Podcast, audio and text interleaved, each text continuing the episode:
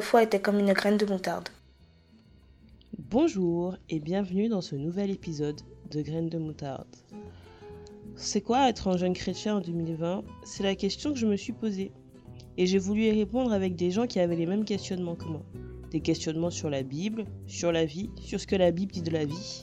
Graines de moutarde, c'est des partages, des réflexions pour nous interpeller et nous aider à grandir dans la foi. Grandir dans une famille chrétienne et choisir de l'être aujourd'hui, ne signifie pas forcément que notre vision de la foi et le vécu de celle-ci est le même que celui de nos parents. J'en parle aujourd'hui avec Nemunda et Paola, qui ont toutes les deux grandi dans l'église adventiste, ou du moins en partie. Elles parlent de leur ressenti et des questionnements qui ont amené leur foi à ce qu'elle est aujourd'hui. Bien que cet épisode peut parfois se concentrer sur le vécu dans l'église adventiste, ces questions ne sont évidemment pas réservées à une seule communauté. N'hésitez pas à partager avec nous vos expériences et votre ressenti après avoir écouté cet épisode.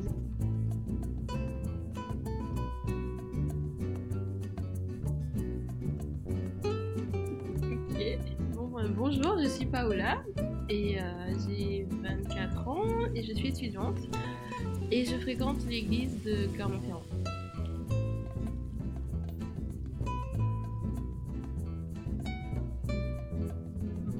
Bonjour, moi c'est Néouna. Je suis étudiante et euh, j'ai grandi à l'église de Béguette et actuellement je fréquente l'église de Montbéliard. Donc euh, j'ai grandi dans une famille semi-chrétienne on va dire puisque mon père n'est pas adventiste et il est euh, du coup catholique non pratiquant. Et donc ce que ça fait de grandir dans une famille on va dire, euh, chrétienne à moitié, bah, c'est, c'est intéressant parce que ça m'a permis de voir, on va dire, les deux, enfin, les deux façons de vivre, c'est-à-dire euh, ma mère vit, enfin, qu'est-ce que ça fait de vivre avec Dieu dans sa vie et qu'est-ce que ça fait de vivre sans Dieu dans sa vie. Et euh, ça m'a permis, en fait, de, de choisir aussi et de comprendre, en fait, ce que c'est vraiment de une vie en fait sans Dieu.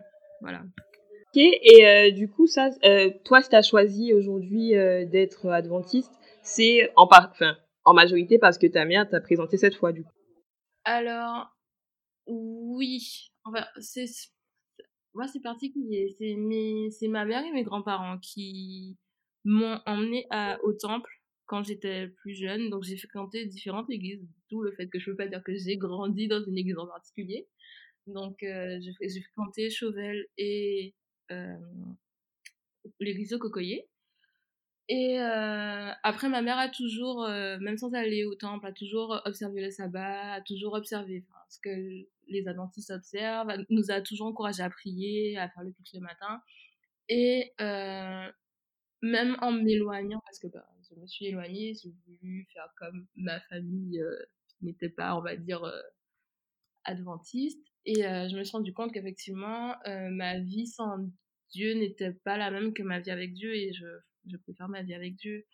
Et euh, c'est chez les adventistes que j'ai trouvé, on va dire, une vérité qui se retrouve dans la Bible. Donc, c'est pour ça que j'ai choisi de continuer à fréquenter les adventistes. Donc voilà. Ben, en ce qui me concerne, j'ai mes deux parents sont adventistes et ils se sont convertis quasiment au même moment.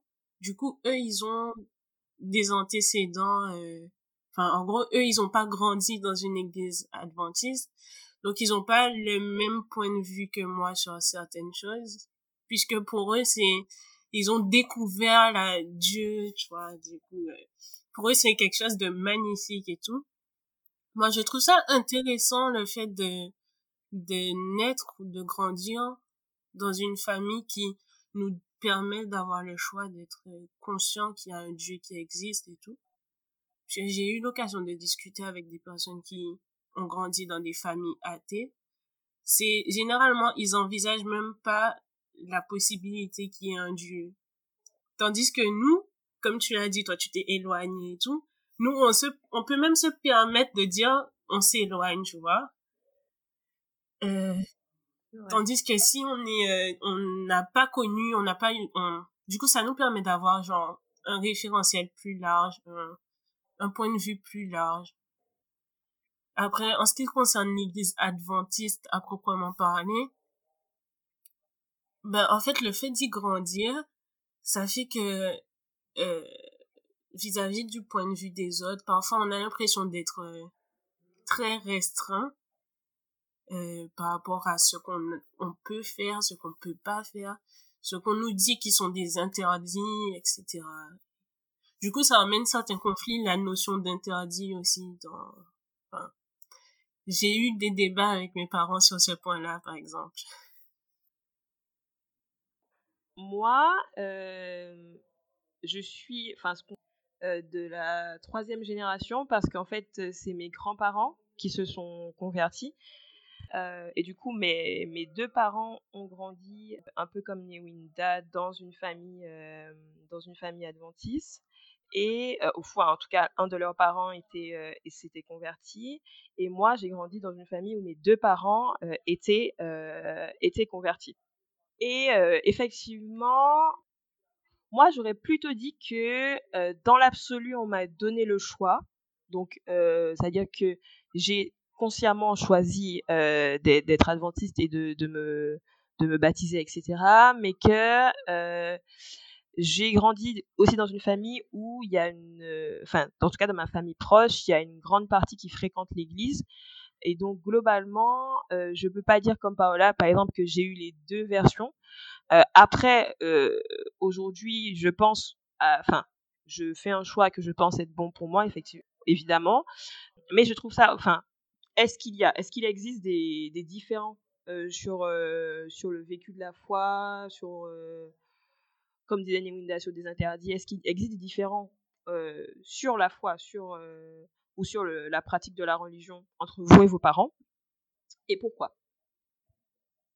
Ben, Pour moi, en fait, euh, là où il y a eu le plus de, de, de débats, en fait, c'est surtout sur les notions d'interdit, en mode tout ce qui est euh, présenté, trucs qui sont fondamentaux, comme... Après, c'est pas... Bon. J'ai réfléchi avant de parler, excusez-moi. En gros, on m'a pas, on m'a pas imposé certaines choses, mais on m'a en, en fait, dans l'église adventiste en général, la majorité du temps, on nous présente certaines choses comme étant des interdits, des, des règles, comme par exemple le fait de ne pas boire d'alcool, le fait de boire de l'alcool ou pas, le fait de d'aller dans certaines soirées ou pas, de se retrouver dans certains lieux ou pas, fréquenter certaines personnes ou pas, il y a pas mal de trucs qui sont présentés comme étant des règles et qui finalement, mes parents me l'ont présenté comme étant des règles puisque en entrant dans l'église adventiste, on leur a présenté ces trucs-là comme étant des règles. La majorité du temps, ben en fait, là où il y avait débat, c'était dans la question de, ben en fait, d'où ça sort. Est-ce que tu es sûr que c'est ce qu'il faut dire? Est-ce que c'est exactement, enfin, est-ce que c'est la vérité? Puisqu'en fait, on, on dit se reposer sur la Bible, donc si on se repose sur la Bible, faut me donner des preuves. C'est pas genre tu me dis juste tu n'as pas le droit de boire de l'alcool, mais que tu me donnes rien de concret derrière, tu vois. Du coup, c'était surtout dans cet aspect-là où il y avait eu, il y a eu du conflit parfois sur les notions d'interdit, ce qui ce qui est finalement euh, considéré comme correct et ce qui ne l'est pas. Du coup, c'est en fonction de ce que tu as lu, enfin, du coup, certaines fois, c'était des notions d'interprétation. Est-ce que finalement, c'est, dans la Bible, c'est présenté comme un conseil, ou c'est imposé, comme vous me dites que c'est imposé? Moi, je considère que c'est juste un conseil. Donc, est-ce que c'est toi qui as raison parce que tu considères que c'est une interdiction, ou est-ce que c'est moi qui ai raison en pensant que c'est juste un conseil? Voilà là c'est surtout dans ces trucs là dans ces notions là où il y avait il y avait débat. C'est pas pour vous. Euh, moi c'est différent parce que enfin c'est différent. De enfin moi moi j'ai une parce qu'en fait moi si tu veux il y a eu déjà un premier processus euh, d'opposition euh, de mes parents, vu qu'eux, ils ont grandi dans une famille adventiste, enfin c'est comme ça que moi je le perçois en tout cas, et que comme eux, ils ont grandi dans une famille adventiste, donc il y a eu déjà un premier processus où, quand ils ont construit leur foi personnellement, il y a eu déjà une remise en question de... Voilà, donc il y a déjà eu, il y a déjà eu des... Eux, ils ont déjà eu des propres questionnements euh, par rapport à certaines choses qu'ils ont, euh, par rapport à leur recherche personnelle et leur vécu personnel, qu'ils ont remis en question par rapport par rapport à, à ce que mes grands-parents leur avaient enseigné. Et du coup, euh, c'est euh, moi, quand je, par rapport à mes, aux, aux, enfants qui ont grandi en même temps que moi dans l'église adventiste, par exemple, euh, c'est vrai qu'il y a des questions, entre guillemets, où j'ai pas eu de. Enfin, comment, je sais pas comment expliquer, mais par exemple, quand tu parles de l'alcool, moi, mes parents, ils m'ont toujours dit que c'était un conseil. Tu vois, ils m'ont, enfin, ça n'a jamais été vraiment une, une, donc il y a des choses où eux-mêmes étaient dans, en, disaient, enfin disaient, euh, bah, ça c'est pas forcément, c'est pas spécialement une interdiction, ou des choses où, enfin où je, j'avais l'impression en tout cas qu'ils étaient euh, pas plus ouverts, mais que il y avait déjà un questionnement et du coup quand les, on avait déjà du recul sur les, sur les, euh, sur ces phénomènes là, sur voilà. ces questions là. Voilà et, et du coup moi, j'étais pas. Enfin, c'est pas quelque chose qui m'a choqué ou du coup, je me suis remis en question. Ce qui n'empêche pas que j'ai quand même des remises en question de, du fait de vivre ma foi personnelle par rapport à la, à la leur. Donc, il y, a des, y a des choses. Après, euh, euh, c'est pas sur des choses fondamentales. Enfin, en tout cas, que... après, il y a des choses. Il y a aussi le, ce que eux, ils considèrent fondamental et ce que nous, on ne considère pas fondamental. Parce que il y a cette question-là aussi, mais on en parlera après, c'est que il y, a le il y a les débats sur le vécu qui est euh, un peu autour, et entre guillemets superficiel, et sur, euh, sur ce qui pourrait être fondamental euh, dans notre foi chrétienne. Du coup, je rejoins euh, Neminda où c'était pareil au niveau des interdits. Mmh et euh, au niveau aussi parfois d'aborder euh, certains, on va dire, euh, certaines mœurs du monde. Et effectivement, c'est là où, enfin, ma foi, c'est, on va dire, c'est clashé entre, enfin, avec celle de ma mère ou même celle de ma grand-mère, puisque j'ai reçu des deux. Et où, par exemple, effectivement, comme tu as pris l'exemple de l'alcool, ou pour euh, ma mère, ça pouvait être un conseil. Pour ma grand-mère, c'était imposé. Ça, c'est des choses comme ça, en fait, où on s'entendait pas et jusqu'à maintenant, on s'entend pas. euh, pour certaines choses qui, enfin, qui ont fait que j'ai vécu ma foi aussi à ma manière et je pense que ça, enfin, le fait aussi d'avoir mon père qui n'est pas adventiste a beaucoup joué sur ma façon de vivre ma foi qui est différente de celle de ma mère qui a vécu dans une famille où ces deux, les deux étaient adventistes, les deux parents. Donc il y a ça aussi qui a beaucoup euh, joué. Et euh, sur ma façon de, de voir les choses, ou euh, ma compréhension de certaines choses tacites, comme par exemple le port du pantalon au temple, des, enfin, des choses comme ça en fait, qui, qui, ouais, qui n'était pas, on n'était pas en accord et où on sera peut-être, bon, en tout cas pour l'instant on n'est pas forcément d'accord, mais on arrive à, à s'entendre, on va dire, en discuter, à comprendre le point de vue l'une de l'autre et puis voilà. Ben, moi, comme tu disais, Kima, que la majorité du temps, tu, finalement, tu remettais en question des, concepts qui n'étaient pas forcément fondamentaux, que tu considérais pas forcément comme fondamentaux. Et moi, en fait, je me suis retrouvée dans une situation où j'étais obligée de me faire mon propre avis. Enfin, je me faisais, je, je, je remettais déjà en question ce que mes parents me disaient parce qu'en fait, euh, voilà, par esprit de contradiction, tu vois, on t'apprend quelque chose, tu te dis bon, peut-être que c'est pas vrai, donc je mets mon grain sel et tout. Mais euh, ben en fait, euh, en arrivant en prépa et que j'ai eu l'obligation de me faire mon propre avis, que ma décision, puisqu'en fait, je contextualise, en fait, en arrivant en classe prépa, j'ai eu à faire le choix d'aller ou ne pas aller euh, passer mes épreuves euh, de concours qui étaient le samedi. Mes parents m'ont dit que je fais mon choix, que je suis assez grande, qu'ils m'ont donné des bases et que ils ont confiance en l'éducation qu'ils m'ont donnée, donc que je suis grande et que c'est ça doit être ma décision. Du coup, euh, là, c'était ça fait ça fait partie des des choses qui, je suis sûre que quel que soit, tu disais qu'il y aurait peut-être une différence entre ce qu'on considère comme fondamental et ce que nos parents considèrent comme tel. Ben là, je pense que le sabbat c'est le truc sur lequel on pourra pas on pourra pas débattre, tu peux pas faire, partie des fondamentaux pour tout le monde. Et du coup, en fait, là, je me remettais, je devais me remettre en question, enfin, considérer le fait d'aller ou pas passer une épreuve et pourquoi je le faisais ou pourquoi je ne, enfin, pourquoi je le ferais et pourquoi je ne le ferais pas ou pourquoi je ne le ferais pas.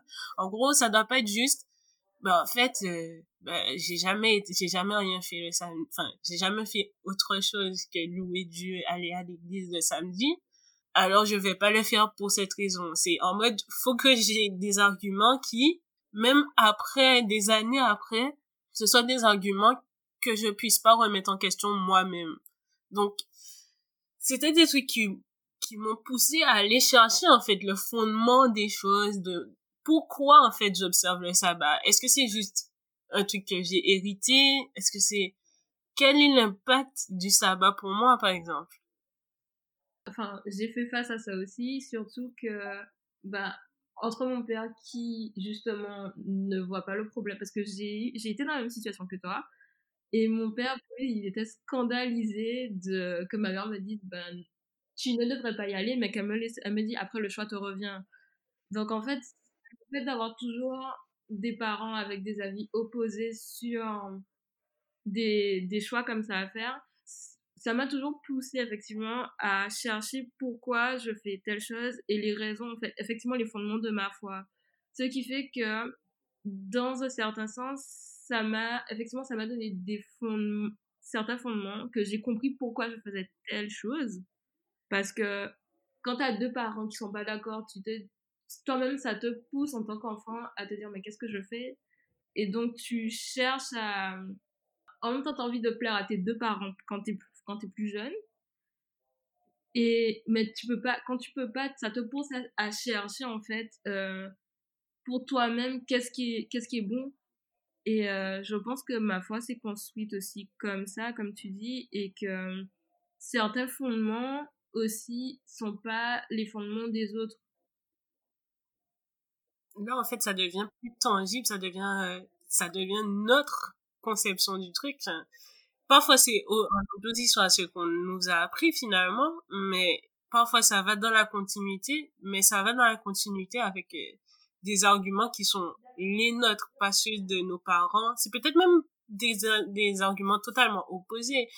Quand quand mes parents euh, ont dit pourquoi eux ils auraient fait le choix de ne pas aller euh, passer les épreuves. Comme moi j'ai dit que le choix, enfin l'argument qui m'a le plus convaincu dans le fait de ne pas aller, c'est qu'en fait je me suis dit si je suis capable de trahir un engagement que j'ai pris avec Dieu que je considère supérieur à moi, comment je serais capable de, de garder un engagement avec quelqu'un de lambda? Pour mes parents c'est pas genre ce serait pas un argument majeur, mais pour moi ça l'a été. En fait, je pense que c'est ce qui fait souvent que notre foi peut-être est différente. Enfin, la façon dont on vit notre foi est différente de celle de nos parents parce que, en fait, c'est une transmission, mais la transmission ne suffit pas parce que ce qu'on te dit, au bout d'un moment, tu vas pas vouloir le faire juste parce qu'on te l'a dit, en fait. Il faudra que tu aies une raison pour toi-même pour que tu puisses faire cette chose-là. Et c'est peut-être pour ça que parfois, bah, comme tu dis, pour eux, cet argument-là, pour toi, c'était ce, c'était cette raison-là, cet argument-là, c'est, ce qui a tout changé pour toi, et peut-être pas pour eux. Et je pense que on doit s'approprier notre foi aussi.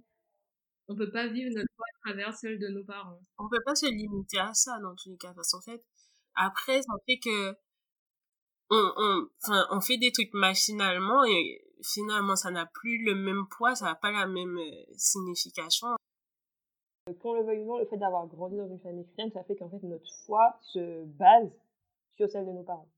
Euh, tout ce qu'on construit ou qu'on déconstruit, ce sera par rapport à cette base-là. Donc, euh, mais c'est comme des fondations. À un moment donné, on peut pas vivre sur euh, un carreau. Hein. Faut faire des murs, etc. Donc après notre foi, vu que notre vécu, de toute façon, il se sépare de nos parents, surtout. Enfin, on part pas toujours de la maison de nos parents, mais euh, ce que je veux dire, c'est que de toute façon, on se sépare en, termes de pensée, etc. On se sépare de nos parents. Donc forcément, foi, elle se construit aussi euh, séparément.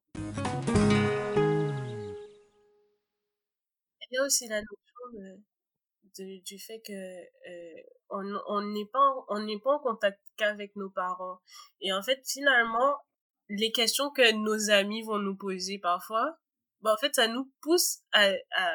parce qu'en fait nos parents on peut leur dire on peut il y a des arguments qui peuvent convaincre nos parents ou des arguments qui peuvent juste tout simplement convaincre des gens qui sont déjà convaincus. Mais des arguments ces arguments là ça ne passeront pas pour des gens euh, pour des gens qui qui sont pas initiés tu vois.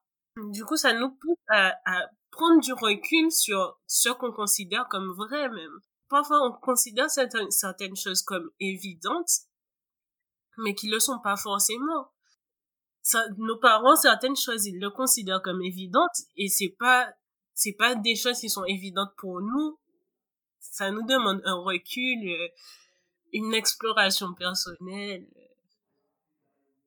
Oui, parce que du coup, euh, on, on doit confronter aussi notre foi à notre entourage parce que du coup nos parents c'est notre entourage, c'est nos proches mais on n'est pas qu'avec eux. Et du coup on doit on fait et on fréquente pas forcément des gens qui ont les mêmes idées que nous euh, ou la même foi que nous. Donc forcément on doit confronter aussi euh, ça aux idées qui sont entre guillemets tout aussi logiques de l'autre côté. Je sais pas si vous c'est ça donc forcément ça, ça ça nous pousse aussi à poser notre propre questionnement parce que non seulement on doit entre guillemets se justifier mais pour les autres mais pour nous-mêmes aussi parce que parfois il y a des choses qu'on s'est toujours dites et quand on est soit face à la situation ou qu'on se repose la question on se dit, mais en fait, euh, peut-être que j'avais, enfin, peut-être que je sais pas réellement pourquoi je dis ça.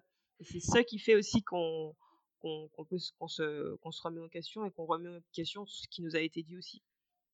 Euh, est-ce que est-ce que vous pensez vous que quand on s'oppose, enfin entre guillemets, je, je dis le, terme opposé, mais quand euh, y a quand on remet en question qu'on se pose des questions sur sur ce qui nous a été transmis, est-ce qu'on se pose des questions spécifiquement par rapport à ce que nos parents nous ont dit ou qu'on considère nos parents comme la tradition, c'est considère nos parents comme la tradition et que du coup, en fait, on remet en question plus la tradition de manière globale?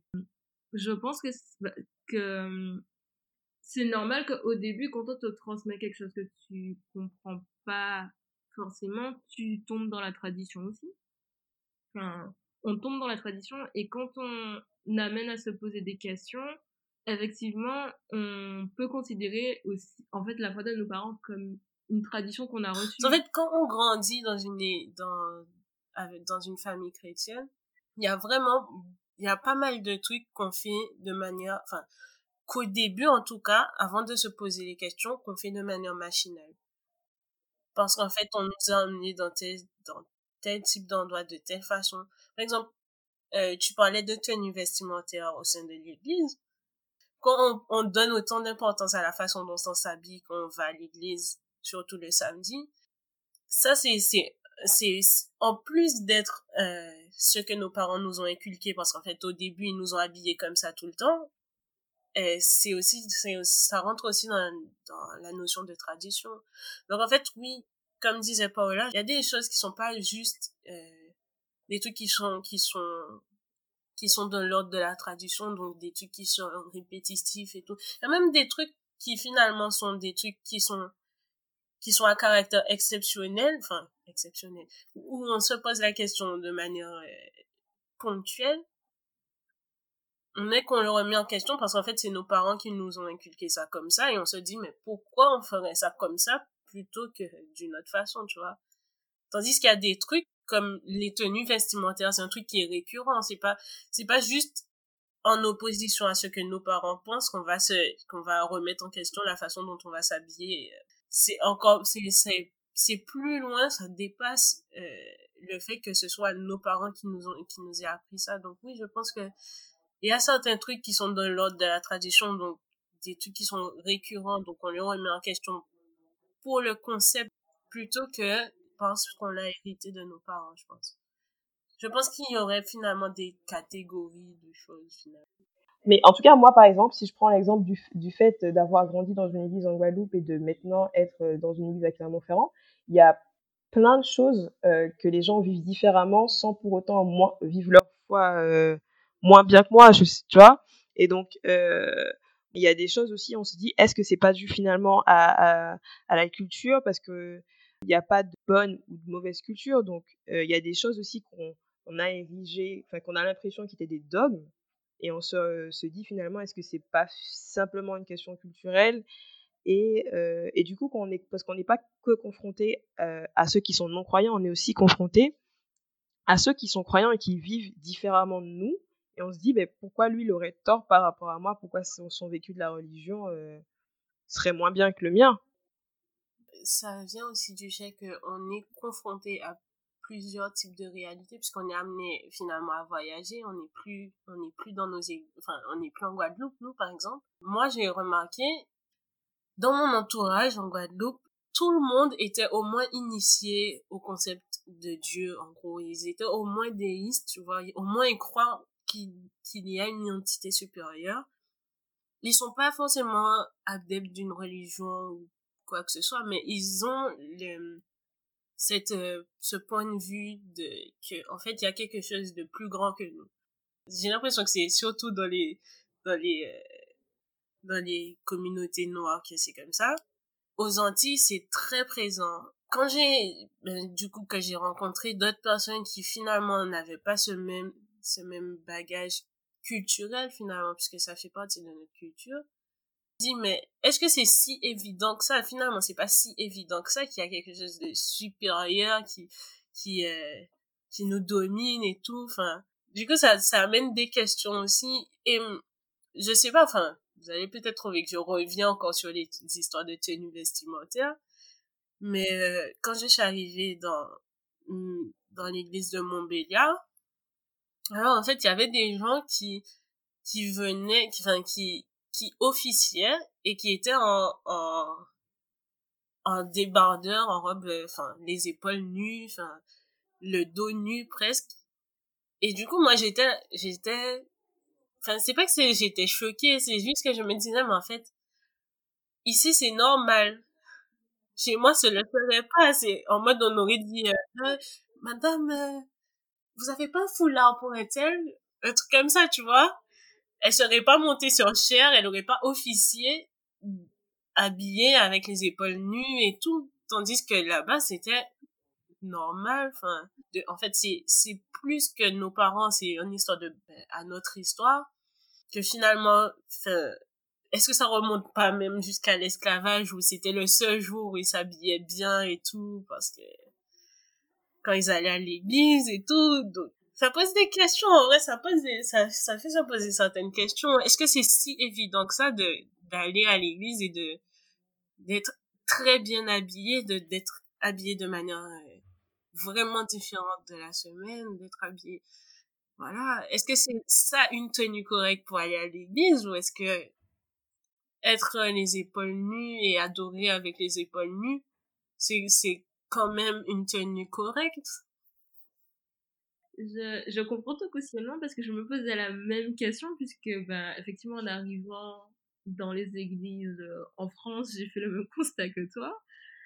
Et euh, je me suis rendu compte que, effectivement, ça t'amène à te pousser la question de, euh, même pas qui a tort, qui a raison, hein, mais est-ce que, effectivement, euh, ce serait pas une tradition qu'on a nous et euh, peut-être pas euh, eux en fait et c'est des, des choses comme ça où on, où au final, en fait, on n'a même pas la réponse forcément. Enfin, en prenant, je suis aussi allée dans des églises à Londres.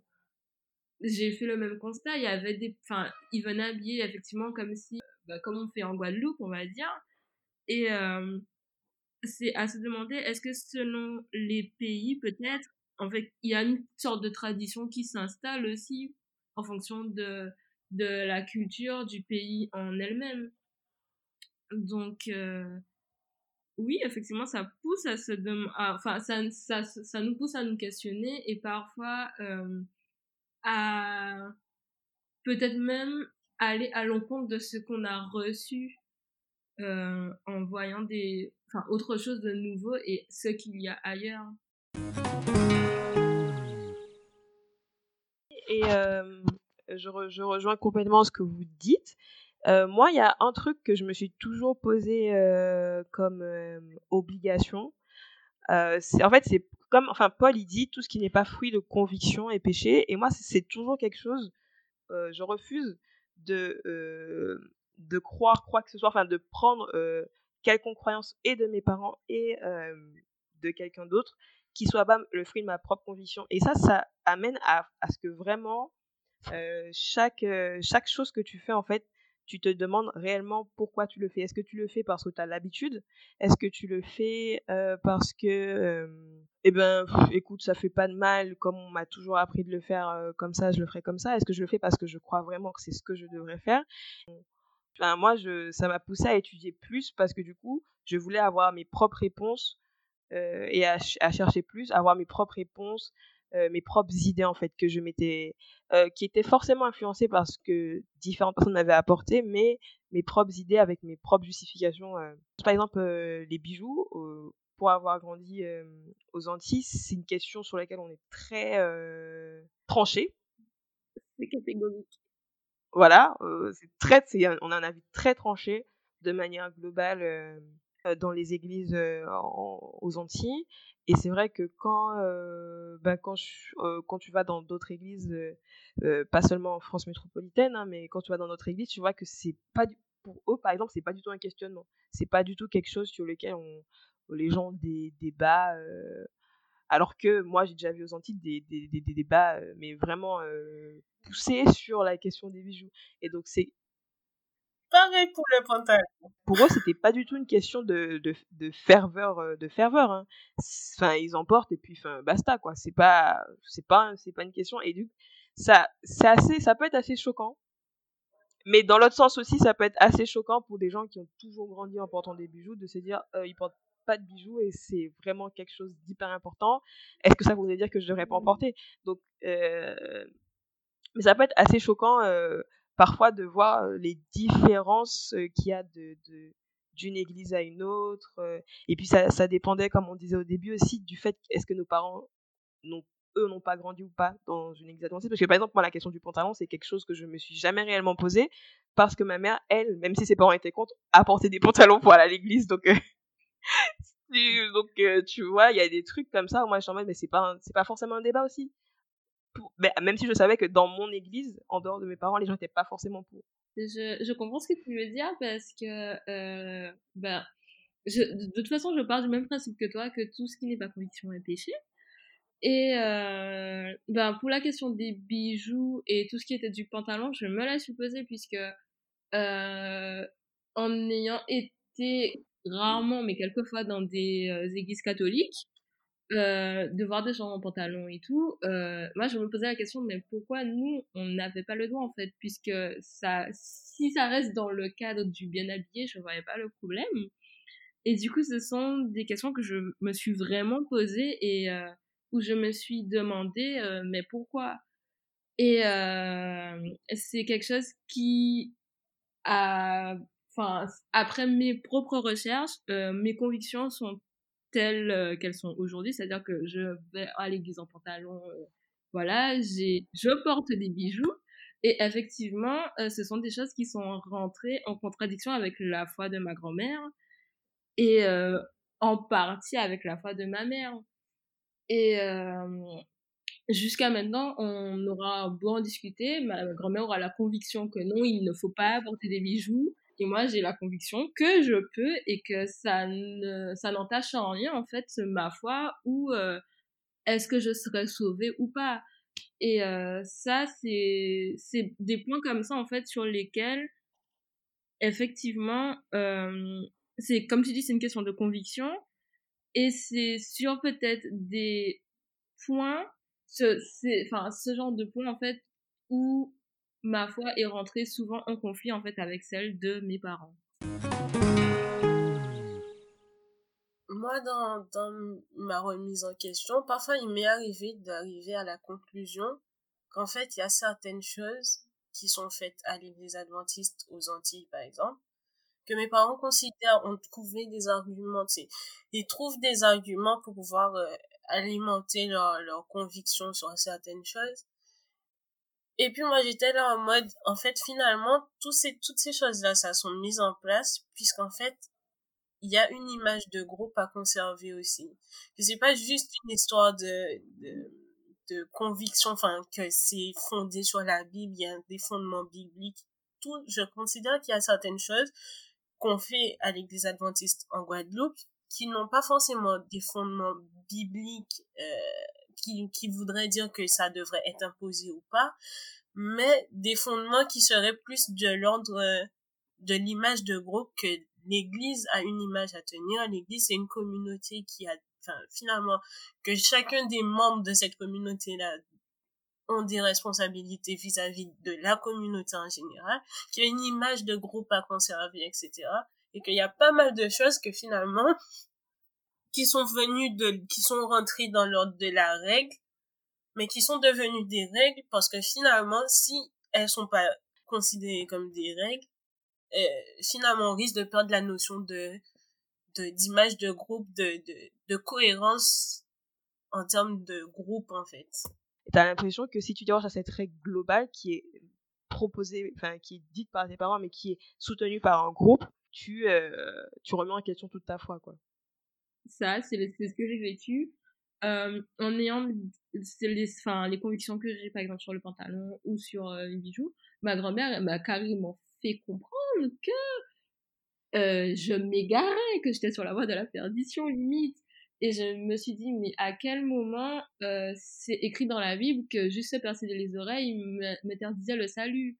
Ou En fait, c'est des choses comme ça où au final, comme certaines de leurs convictions sont mises, euh, qui sont pourtant, comme tu dis, relèvent de la superficialité, sont mises au même niveau que enfin, qui sont capables de renier juste toute ta foi, comme tu dis.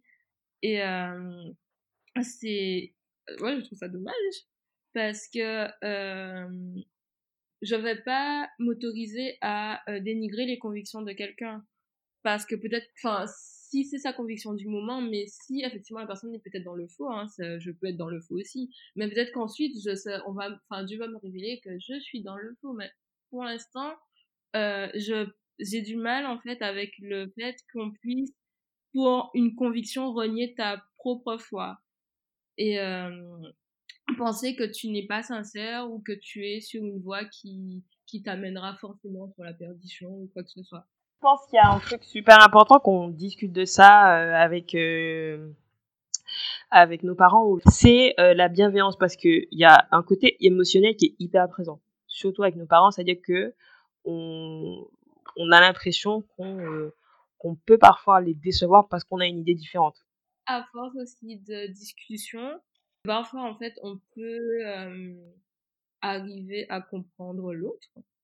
Et effectivement, enfin, je sais qu'avec ma mère, on est, enfin, à force de discussion, elle a fini par me dire effectivement qu'elle comprend pourquoi j'ai ses convictions, je comprends pourquoi elle a ses convictions aussi. Et euh, comme tu dis, après, ça amène à beaucoup plus de bienveillance et euh, de respect de la foi de l'autre. Mais après, il y a aussi euh, le fait d'accepter de ne pas convaincre. Parce que euh, c'est vrai que parfois, on, on, on est tellement... Enfin, à dire qu'on a, on se dit, parfois, on se dit, mais on m'a toujours dit ça, mais en fait, c'est pas forcément ce que je pense que la Bible dit, etc. Et je dois prouver à l'autre qu'entre guillemets, il avait tort. C'est ça que je parle de bienveillance, mais dans les deux sens. C'est-à-dire que, que on soit bienveillant envers moi, mais aussi que je sois bienveillant envers euh, envers, euh, envers l'autre, envers, envers le vécu que mes parents ont eu, etc. Parce que si eux aussi ils affirment ça, c'est qu'il y a aussi un certain vécu derrière. Euh. Il y a aussi le fait qu'il faudrait peut-être qu'on on apprenne à prendre du recul aussi sur ce qu'on considère comme qu'on a considéré comme vrai aussi, qu'on considère qui est une vérité. Puisque certaines fois, on n'a même pas suffisamment de recul sur ce qu'on considère comme vrai. Et on veut déjà expliquer aux autres qu'en fait, ce qu'ils expliquent, ce qu'ils considèrent comme vrai est potentiellement faux. Il y a aussi euh, un truc qui, qui est il y a des choses, parfois, il y a des, il y a certaines fois où il y a certaines choses sur lesquelles je me pose des questions et que je vois que c'est même pas, ça, ça traverse même pas l'esprit de mes parents de se poser des questions sur certaines choses, sur ces choses-là. Des trucs qu'ils ils admettent comme étant des vérités, je sais, enfin, finalement, ça devient leur conviction, mais ils, ils admettent certaines choses comme étant des vérités. Et moi, je suis là, mais en fait, où sont les, les, ça repose sur quoi? Je veux des, des vraies bases, je veux des vrais arguments parce que, parce que l'esprit cartésien, tu vois, que faut remettre les choses en question, faut mettre les, faut, faut, faut que c'est, ça ait une, faut que ce soit une vérité qui soit indiscutable. Il y a des choses qu'en fait, finalement, ben, ça peut pas ne pas être controversé. Enfin, parfois, c'est tellement ambigu dans la Bible même, mais c'est tellement ambigu dans la Bible même que font que quand mes parents, par exemple, considèrent que c'est un truc acquis, que c'est un truc fondamental, c'est, c'est, ils l'admettent comme étant une vérité, ça me, ça me, je, reste perplexe. Est-ce que j'ai raison? Peut-être pas. Est-ce que vous avez raison? Peut-être pas aussi. Le fait de, de vivre avec mon père aussi, du coup, je, je fais souvent preuve de scepticisme quand on me dit quelque chose, ce qui me pousse à, aller euh, souvent quand on me dit oui, ça, ça, ça, à aller chercher dans la Bible pour moi-même. Après, comme tu dis, il y a des choses qui sont ambiguës et qui, pour d'autres personnes, du coup, sont c'est ça. Et pour toi, tu te dis oui, c'est ambigu. Donc, euh, comme tu dis, peut-être qu'ils ont tort, peut-être qu'ils ont raison, peut-être que c'est toi. En fait, tu sais pas. Voilà. Et donc, je pense que tant que on se sera pas approprié ce genre de verset, qu'on aura, que ça sera toujours ambigu pour nous, effectivement, il y aura toujours euh, ce, problème de qui a raison et qui a tort. Et euh, après, euh, je pense qu'avec le temps, en étudiant, en priant, ça peut devenir, voilà, ça peut devenir plus clair. Et ensuite, c'est bah, selon la réponse, tu, tu appliques selon la réponse et selon la conviction de pour toi, est-ce que la réponse est vraie ou pas? Enfin, C'est la vérité ou pas? J'ai pas de mots pour la fin, j'ai juste un conseil pour tous les jeunes en fait, euh, que de toutes les façons, forcément, il y aura des, des périodes où leur foi va, va, s'opposer, comme tu dis avec des guillemets, à celle de leurs parents, mais après c'est normal en fait, c'est une façon de grandir aussi avec Dieu et à chercher aussi à comprendre quelles sont les raisons de ta foi et quelles, en fait, quelles sont tes convictions à toi-même. Et c'est normal, en fait.